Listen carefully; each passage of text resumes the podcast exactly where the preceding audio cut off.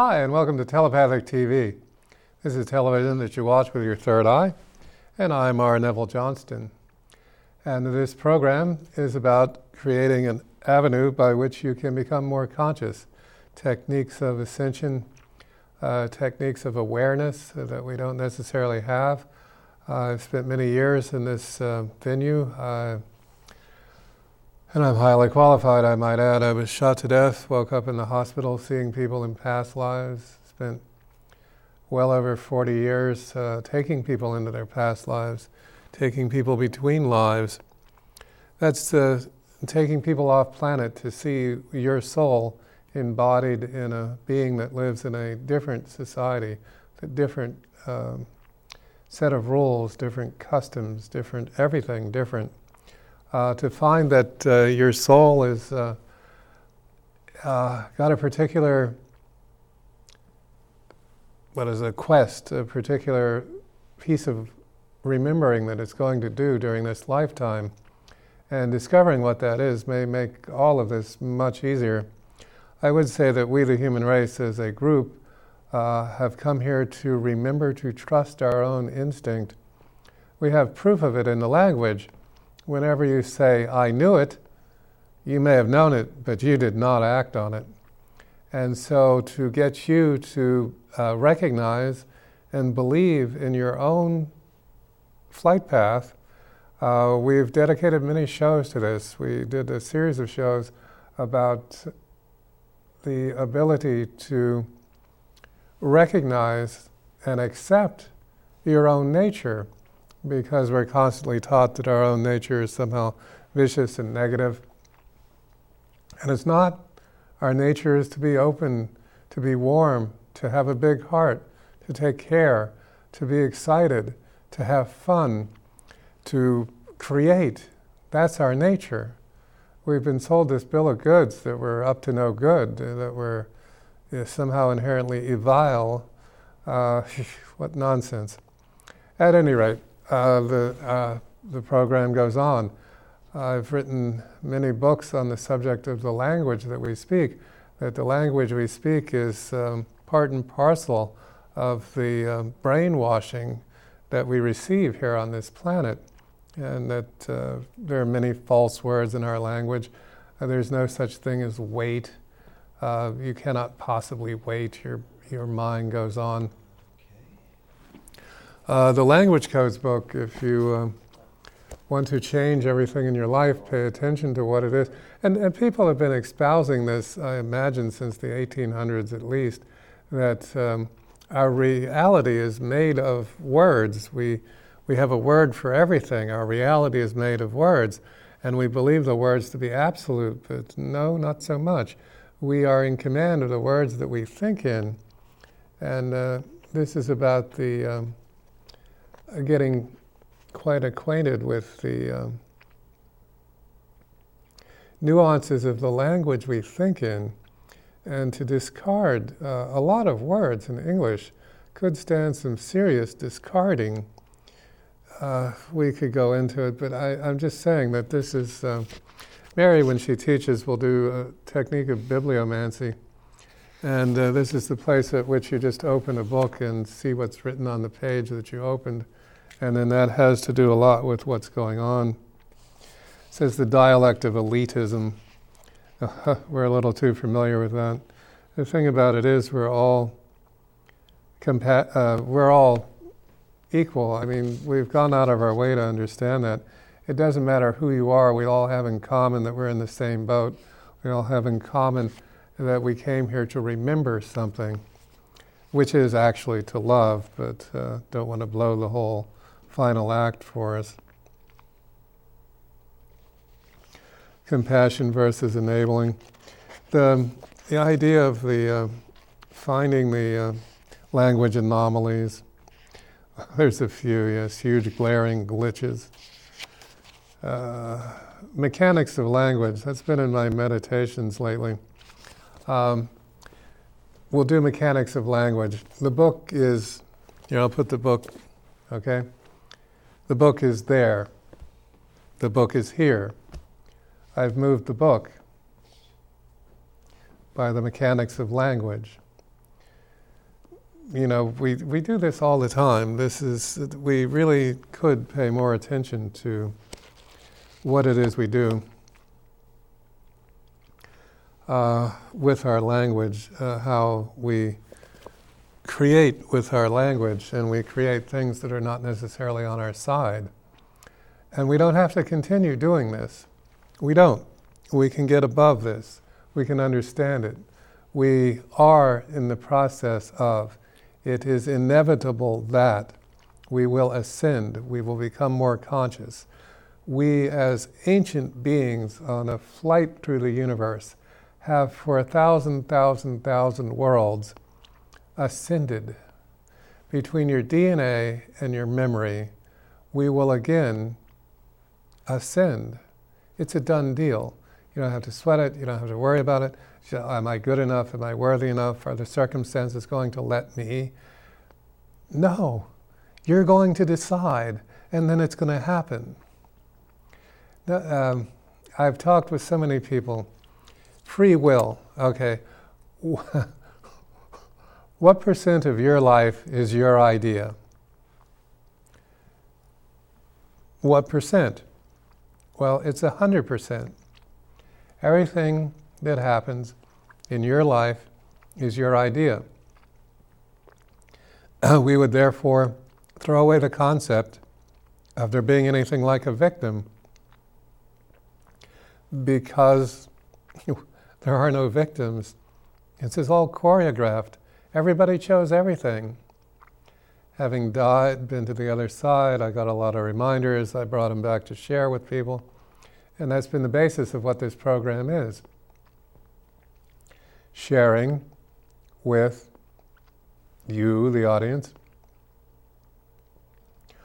uh, any and every concept of meditation, uh, language, invention, um, everything.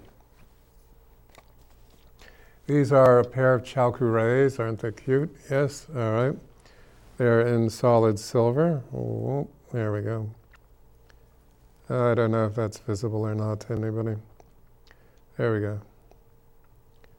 Okay.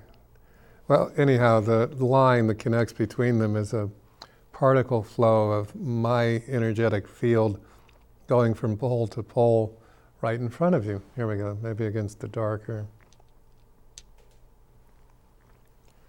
I don't know, I can see the line. At any rate, these are valuable device, and I can say that I invented this. It's a Cho Ku Rei that's uh, got an amplifier on it. I keep building these things. They just keep appearing around me. Anyhow, they work. They work. If you're familiar with the Cho Ku Rei, and if you're not, that's okay too. And then the uh, angle in it is an interdimensional access portal that then radiates into our environment through this uh, spiral. And because I added a sphere at the end of it, it can get a far greater gain as to what it can bring through. Cho Ku Rei, they're very healing.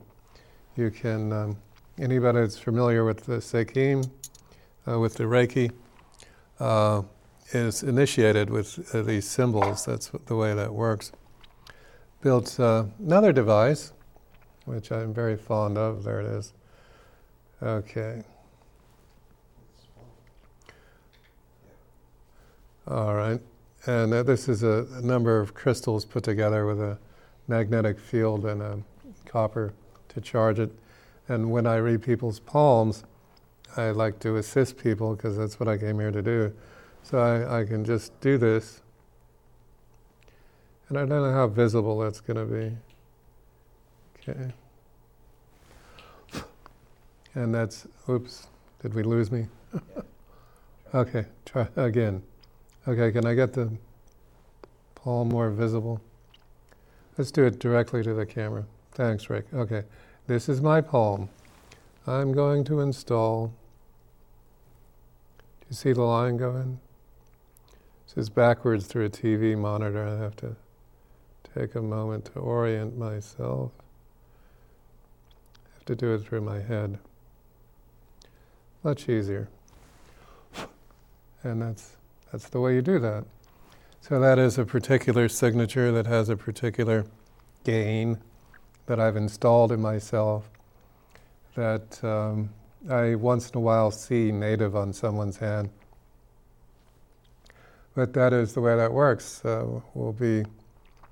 Um, oh, Sunday, I'm teaching the subject of face reading. Whoa, what's face reading? Physiognomy.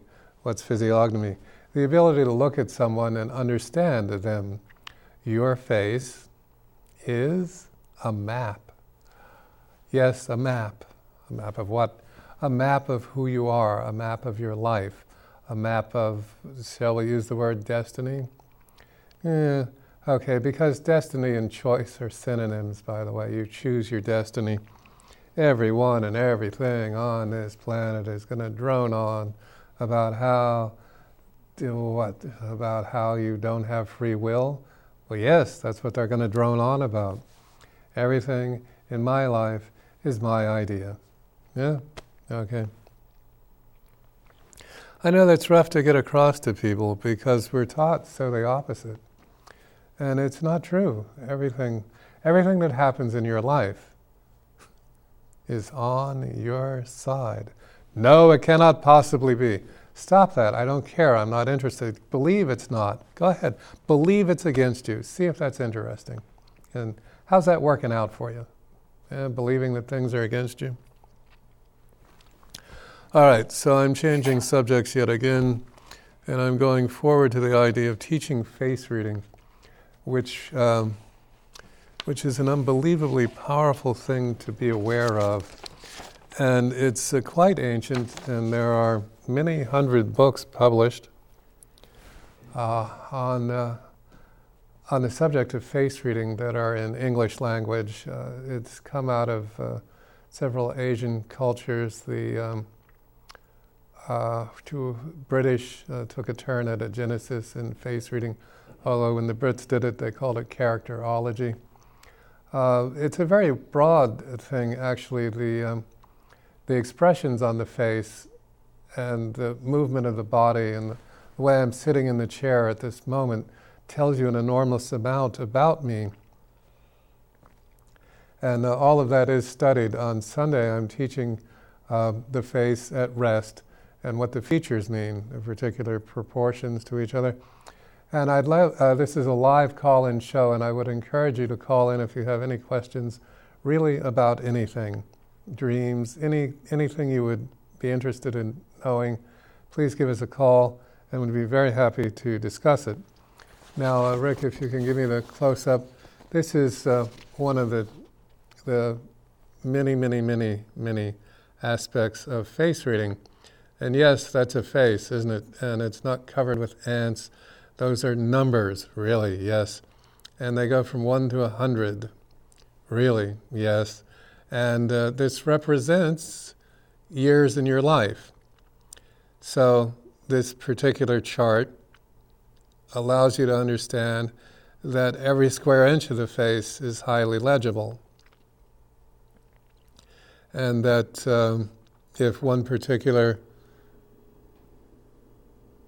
point on your face was accentuated in one way or another, you could tell a great deal about that person. Uh, it's, it's, first of all, all human beings read faces. Very, very few human beings know that.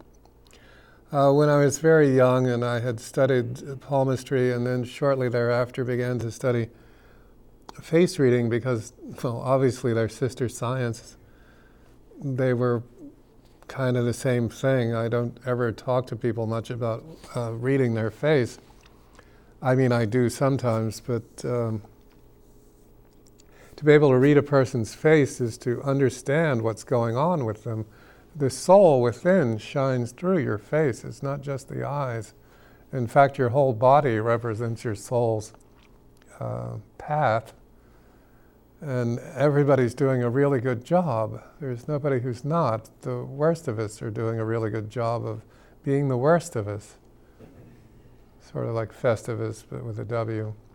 At any rate, understanding reading the face is an important concept. Now, just, oh yeah, when I started to study it, I would read several books on face reading, And a month or something later, I couldn't remember it, and I'd reread them. And then a month or so, a few months later, I'd reread them.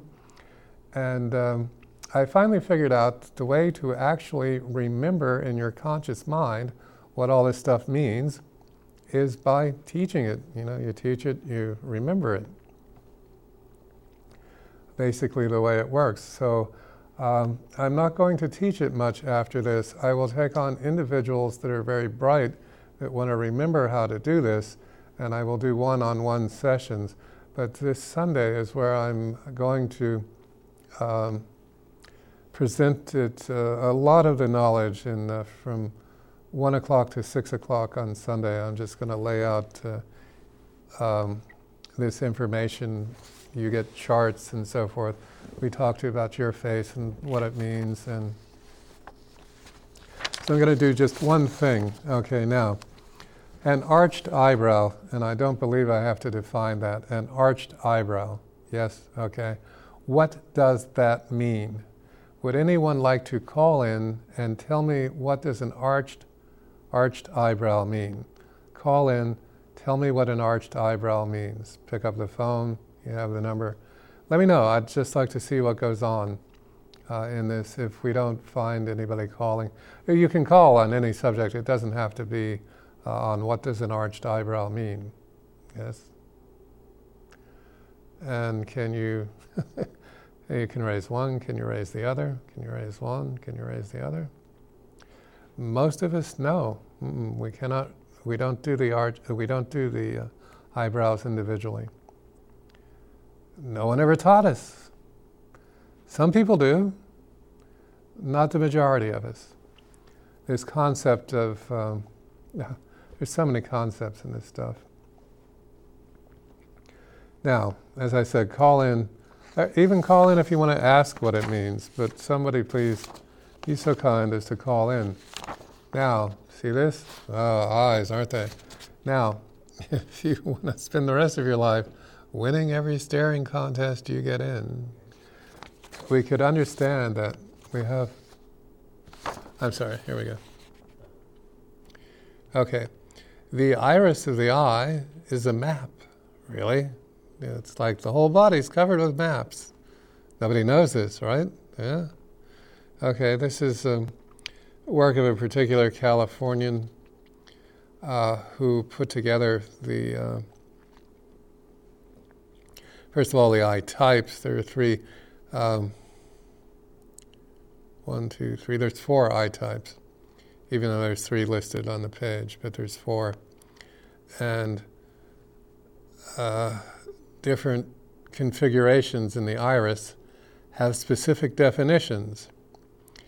If you would care to, you can begin to understand what they are.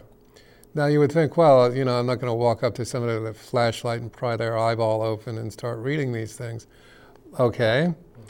Uh, but you know these things, you just don't know them in your conscious mind. That's why eye contact is so particularly important to we humans, because if we cannot make eye contact with someone, we cannot really vote for them or trust them or believe them or any number of other things. But to understand, and these aren't at all the only structures, this is just a layer of the structures that exist in the eyes. Okay, each one has a specific plus and minus. Each one has, and a neutral, you might add.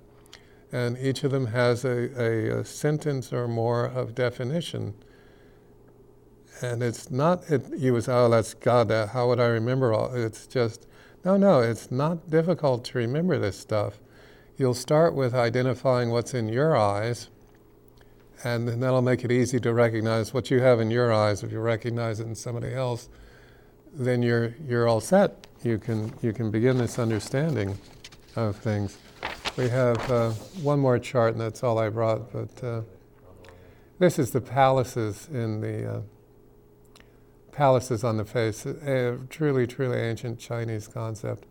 These palaces, uh, moon dust, uh, um, column of heaven.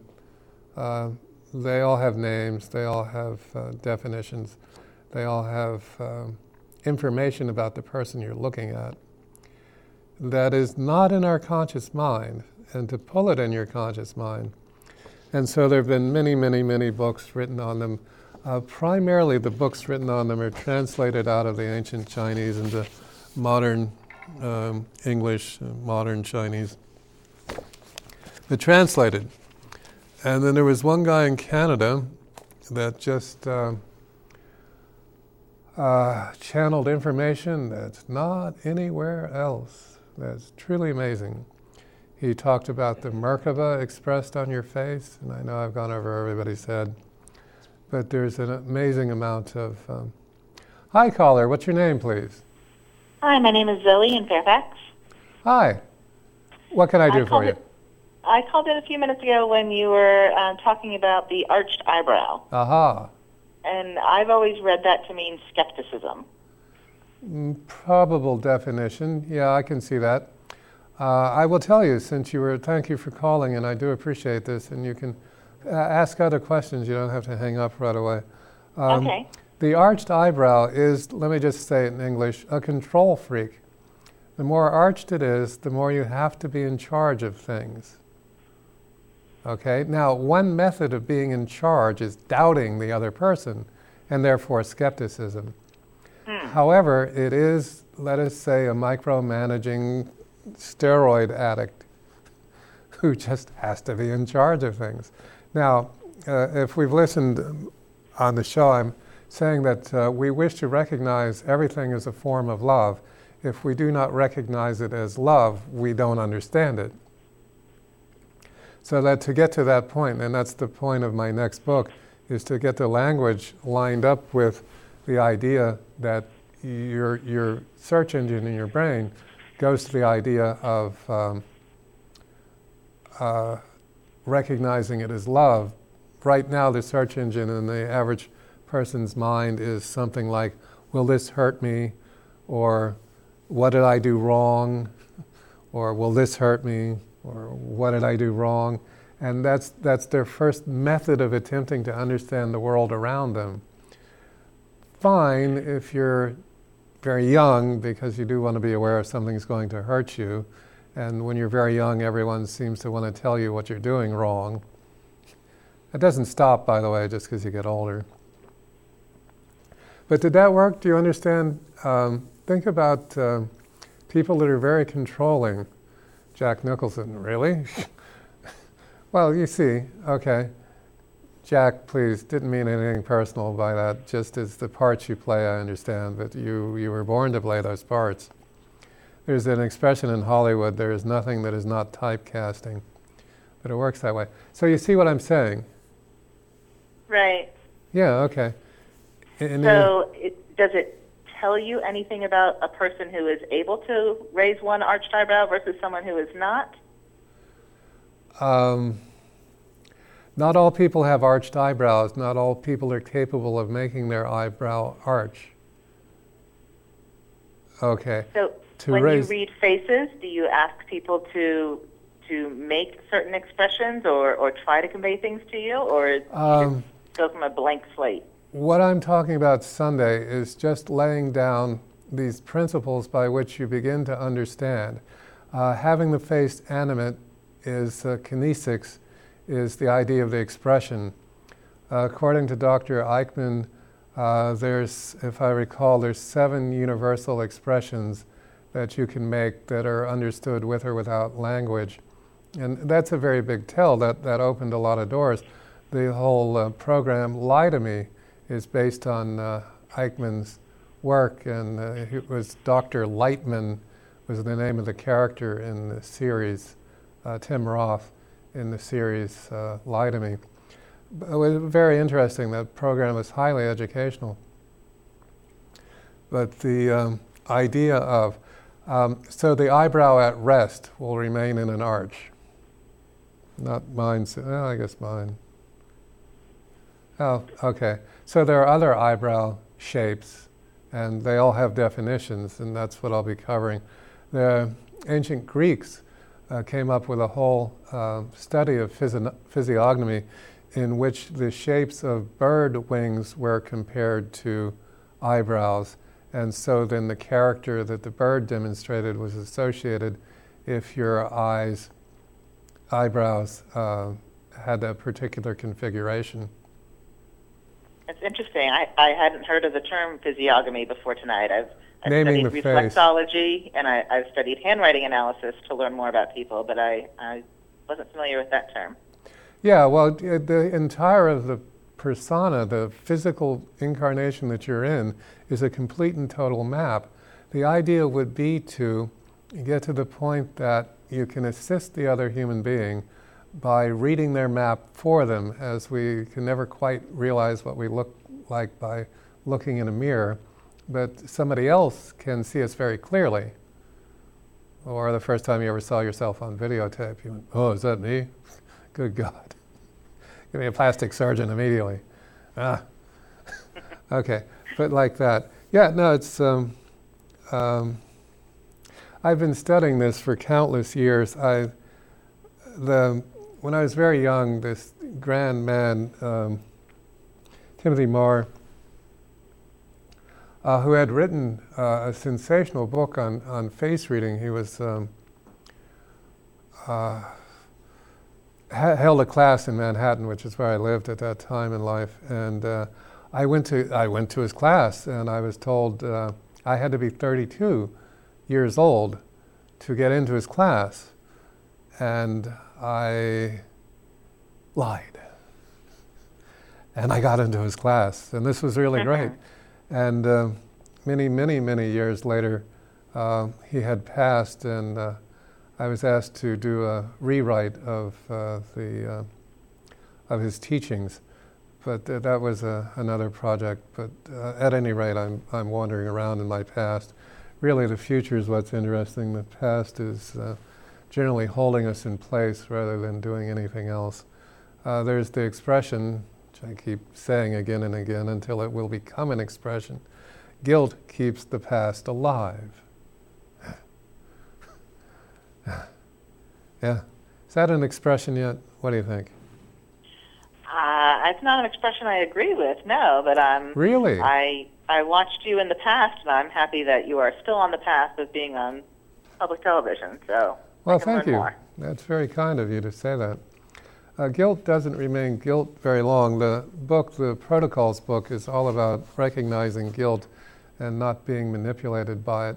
We had um, done uh, many, many shows in a, in a row where I asked if tomorrow morning there was no money and you were to do what it is you would love to do in life, what would you do? And mm-hmm. we didn't get a single reply, as far as I know. And, uh, yeah, because that's well beyond thinking. First of all, when I said there is no money, people go, oh my God. but everybody, if everybody did what they would love to do, see, this is what the advanced planets are like. You can tell a planet's advanced because they give up currency because everybody's too there would be no entertainment business on another on an advanced planet because everybody would be way too interested in their own life to give up part of it to go see a movie. Why would i do that? I'm too interested in my life. Why would i want a break from it? Does this make sense? Yeah, it's a it's an interesting question, and depends how literal you want to take the answer. So, if there were no money, mm-hmm. what would I be doing? Well, yes. uh, I I would still have to have food and shelter and. Uh, uh, no, so no, no. Everybody does what it is they love to do. Some people love to grow food. Okay. Some people love to prepare food. Some people love to feed people. So you would just go someplace and somebody would feed you. Oh, that's very utopian. It's, I'm not. I'm a not, little more of a realist than that.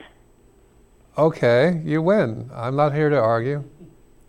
Thank you. Uh, but uh, that perhaps that's why you didn't get a, a, response because it takes some thinking through. That evidently, um, I, I, would want to do what what would fill my days with joy.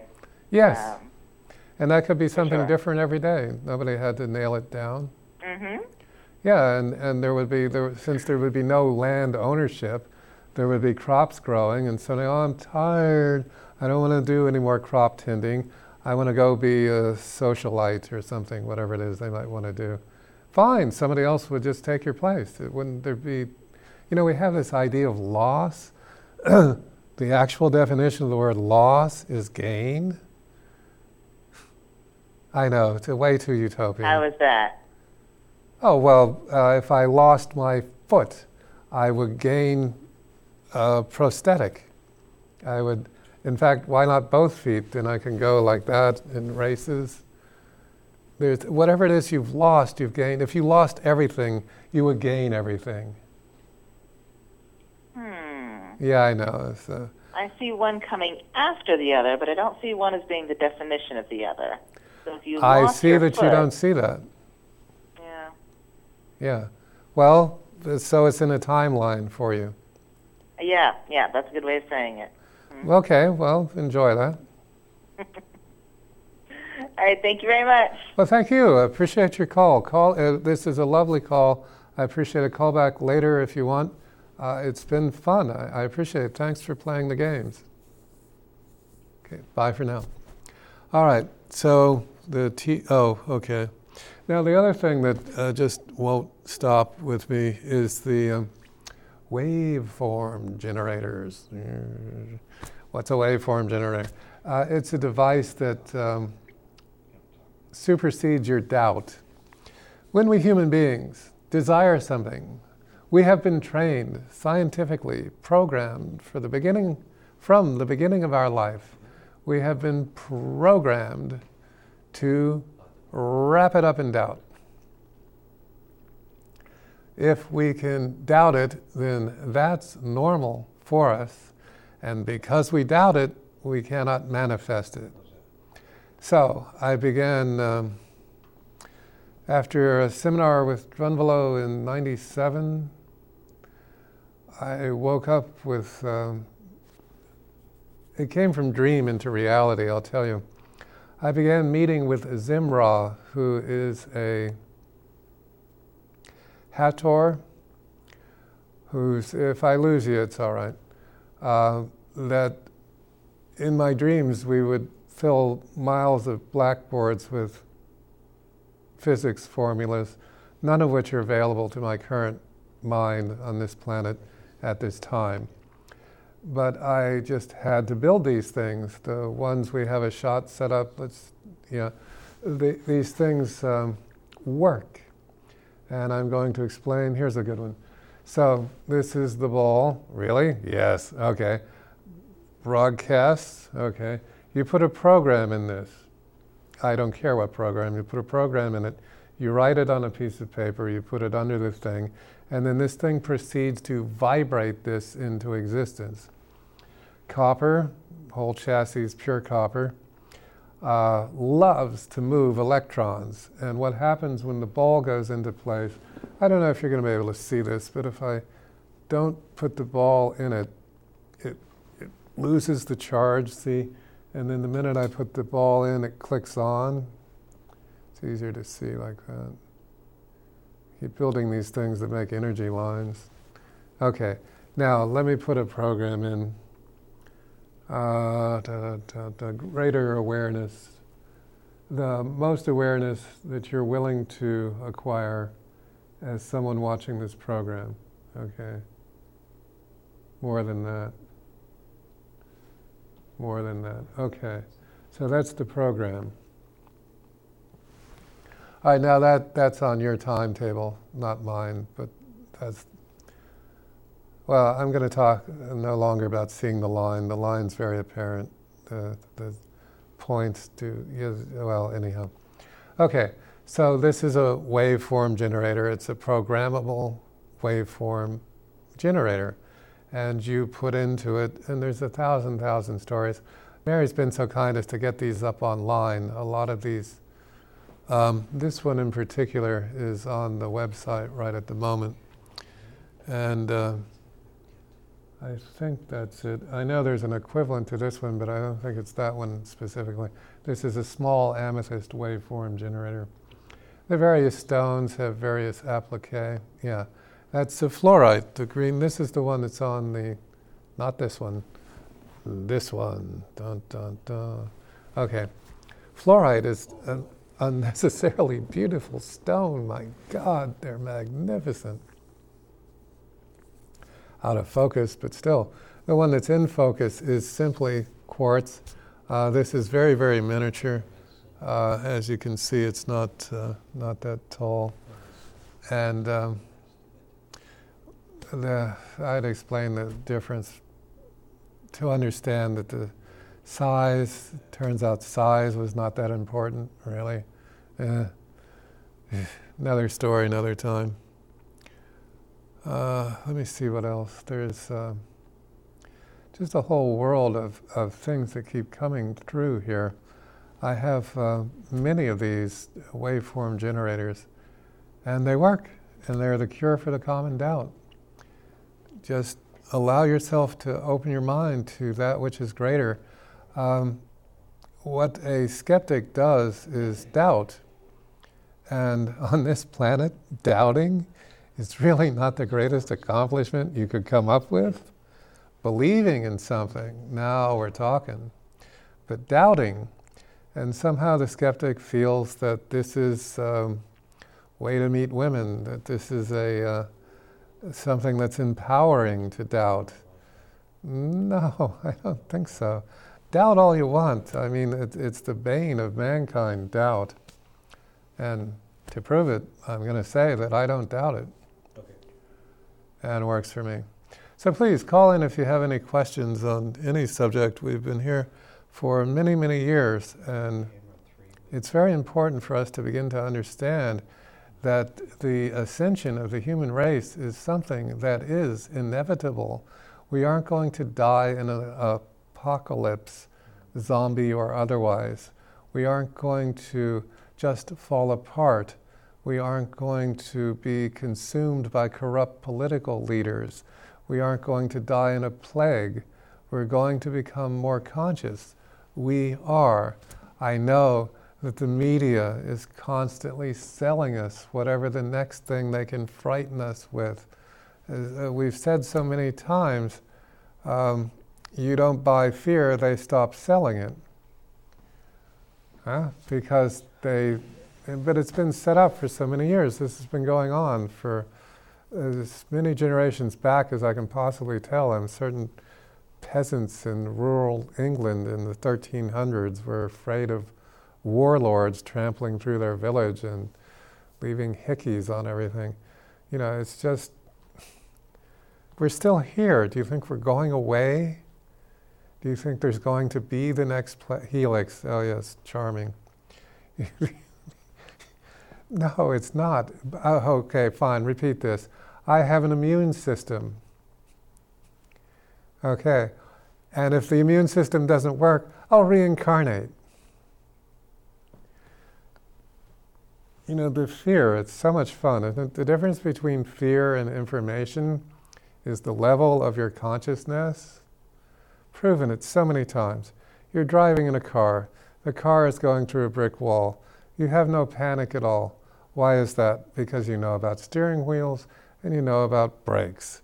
So your level of consciousness keeps that fact that you're driving towards a brick wall, it reduces it from fear to information.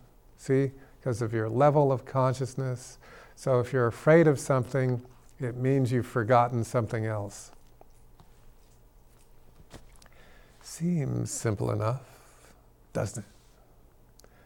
It is. It's that simple. Everybody, the word, the word complex.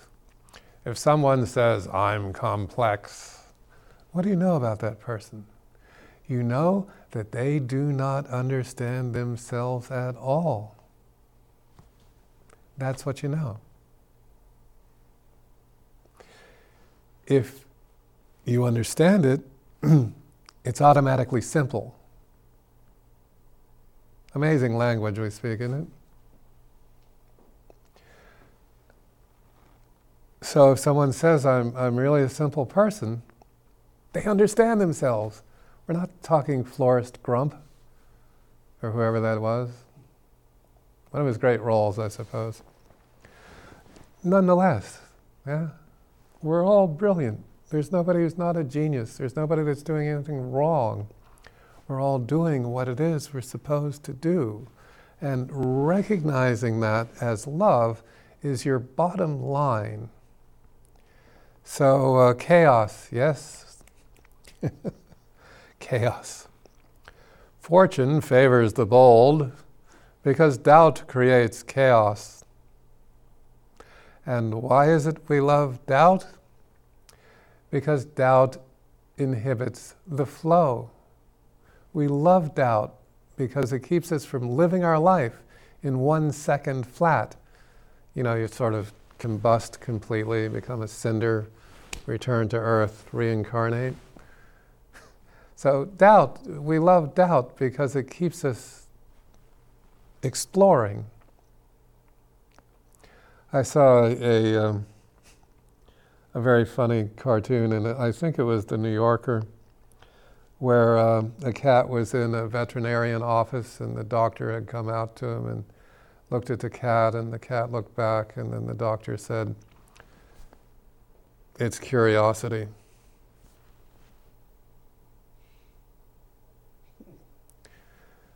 Okay. Same thing, see. Curiosity and doubt, get it? All right. Language, this cannot be that difficult. Fine, it can be that difficult. I love it that it's so difficult. Because if I don't, then I'd be out of a job and I'd just skip off into some semi tropical area and be happy growing bananas or something.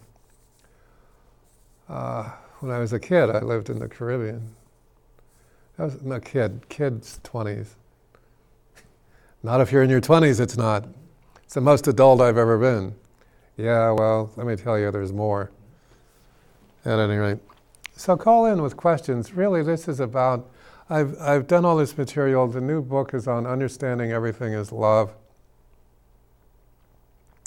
creating a language where it's very easy to understand it as love. The language we speak, it's next to impossible to understand anything as love, yet everything is love. So call in if you have a question. Why, you know, what is it that you are not recognizing as love? And I'll translate it for you. What is it you don't love? And I'll translate it for you. Because uh, that would be the point. We can see this. Meanwhile, I'm just going to make expressions into the camera.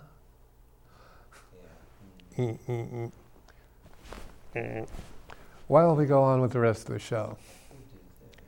So let me see. I wrote a book of short stories. I, I recently wrote another short story that I uh, submitted to a writers group to find out that it really is a book that I wrote. And so I believe I'll tell that story. Um, but please call in uh, this kid wrote, We, the people of the planet Earth,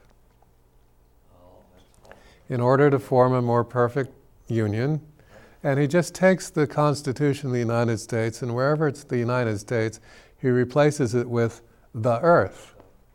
And he posts it, and he gets uh, 370,000 likes and an unbelievably large number of shares. And it's soon called the post that went around the world.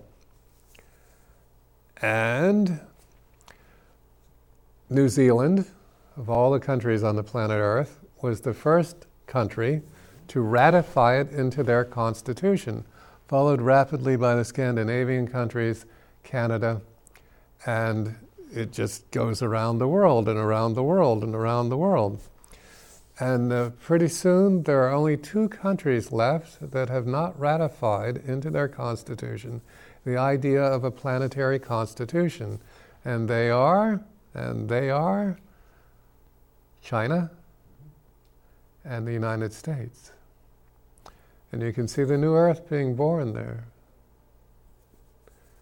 And that's a very clever camera work by Rick, who's. Uh, cooperating with Donnie, who's blending the two. This is very well done. And there's the new earth. It was that simple. Anyhow, when 100% of the countries on earth have ratified the new constitution, flying saucers land in every capital on the planet, and humanoid aliens get out and they say, Cousin, cousin, you're our lost family. We love you. Look, see that star in the night sky? That's where I'm from. The center star in the belt of Orion? That's where I'm from. I'm Orion. And they, they, this is all over the planet, and a um, dozen different civilizations land. And it becomes uh, an amazing place. There was no war, there was no evil aliens. And they begin to uh, offer us rides to their planets. So first statesmen, but then virtually anybody could go for a ride. And nobody didn't want to hear their stories when they came back. And we began to trade. We, we gave them our fashions and our art and our plants that were rare to them and our animals that were rare to them. And they gave us back all of these things. And this huge uh, synergy between many worlds began. And we humans began to grow a multi planet sense of belonging. Many people flat out moved to other planets. And so we went from foundling to adolescent. Let me add surly adolescent shortly. And we wanted to no longer have mom and dad drive. We wanted our own ships to go to these other planets. And it was agreed. They gave us the tech, they showed us how to build it. We began building ships. And then they announced that since we were now one planet instead of 151 angry countries spitting at each other, that we were one planet, we became ION, um, Organization of Nations, Incorporated Organization of Nations. Uh, we incorporated into one planet. ION was the new government. It wasn't the feds. It wasn't one country conquering the others. We all just agreed to be one thing. And so they then said that the Earth could be represented in the galactic government. And the galactic government turned out to be three stars uh, with 49 planets participating. And uh, the, where the humanoids did governing for the rest of the humanoids uh, was ironically on the third planet out from the yellow sun. There was a blue sun, a red sun, and a yellow sun. And the rest of the planets had other purposes, and this is why this becomes a novel rather than a short story. But so we elected a man whose um, great great great great grandfather was however many greats uh, was a Norwegian Jew who married a African woman who gave birth to a son, who married a Chinese woman who gave birth to a son who married a very very very wealthy Spanish woman, and so his um, he was made of simply all the races, and very well educated and. Uh, uh, this is now the central character, and he was elected. And he had one job, which was to come back to the Earth and talk about what the federal, what the uh, galactic government was uh, up to, and uh, for us to decide our opinion, and then he would take our opinion back. And uh, what happened was the galactic government was debating about a Badlands planet. Badlands meant it was a bunch of countries. This particular planet had formed into two major forces that were bludgeoning each other to death systematically. The whole planet was losing it because of this constant conflict.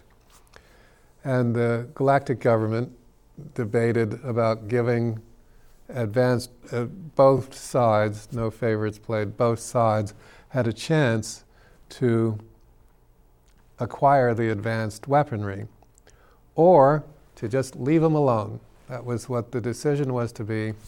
And the planet Earth voted to just let them duke it out, just let them do that. Okay, and he went back to the galactic government and he lied. And he said that the Earth was in favor of giving them the advanced weaponry, knowing that the galactic government was not irresponsible, and the galactic government would take steps to enhance their consciousness to go along with the advanced weaponry. Okay, now the method by which the galactic government was going to enhance their consciousness was to turn up the uh, color purple in the spectrum, visible spectrum of this planet. And so when he got back to the Earth, he was immediately arrested. Now, understand this is many years in the future, and arrest meant being treated as though you were mentally ill rather than a criminal. I know this is beyond us. I don't care. Okay. And uh, so in his trial, he stood up and said, I, I had to do it that way. It was a moral imperative to me. Uh, it was it was important that these people be saved rather than letting them uh, pound themselves back into the Stone Age. And he said he stood by his decision in front of his tribunal. I stand by it, do what you're going to do. And uh, he'd become great friends with the Pleiadian uh, ambassador who uh, stood up in court and explained that the planet they were talking about had been the Earth. How many people out there understood that, that that had been the Earth? Have you noticed that there's been more and more purple? Have you noticed? So, uh, go dig through the closet, find a photograph of a rainbow from the 50s or 60s when there, we had color photography by the 70s. Get a, a an old picture of um, a rainbow and, and take a picture of a new rainbow and compare the two. And you will find the spectrum does not line up. There has been an increase not only in purple, but in magenta. Magenta has been the latest. Magenta is the new purple. And uh, the consciousness that the magenta is bringing is pretty hot stuff. But nobody knows anything about this. And again, it's not up to me to care. I, I'm just here. I may as well just own it that I'm reporting this stuff, and whatever you do with it is whatever you do with it. So, anyhow, the Pleiadian ambassador, he was uh, at the end of the court, he was uh, simply removed from office. He was not put in an institution or anything like that. Uh, they could not disagree with the fact that he had to listen to his conscience, uh, conscience, and uh, which are the same thing, by the way In case you've ever wondered about that word. They're synonyms, they mean the same thing. Your conscience and your consciousness are the same thing. Don't tell anyone. If anyone asks you, deny it.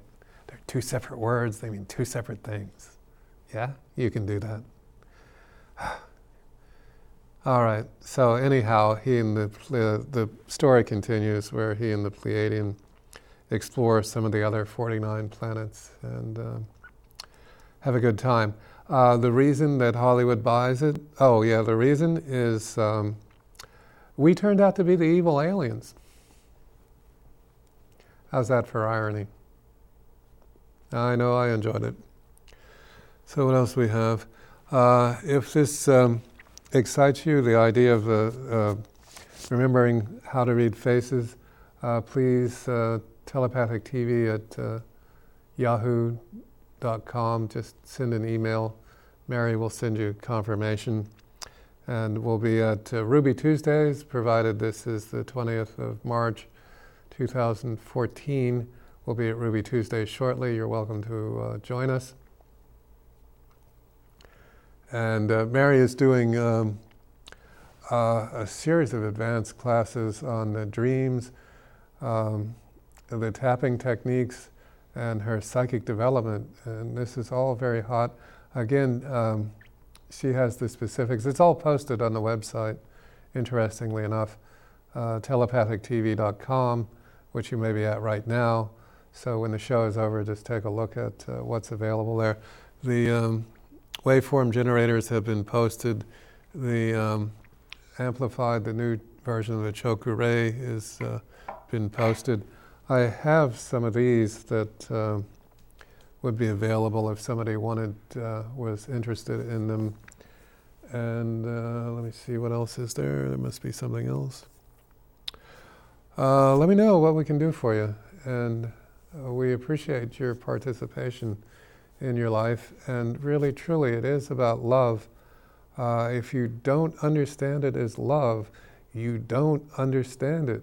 Please run that axiom through your mind because at the end of all analysis, the only thing that remains is love.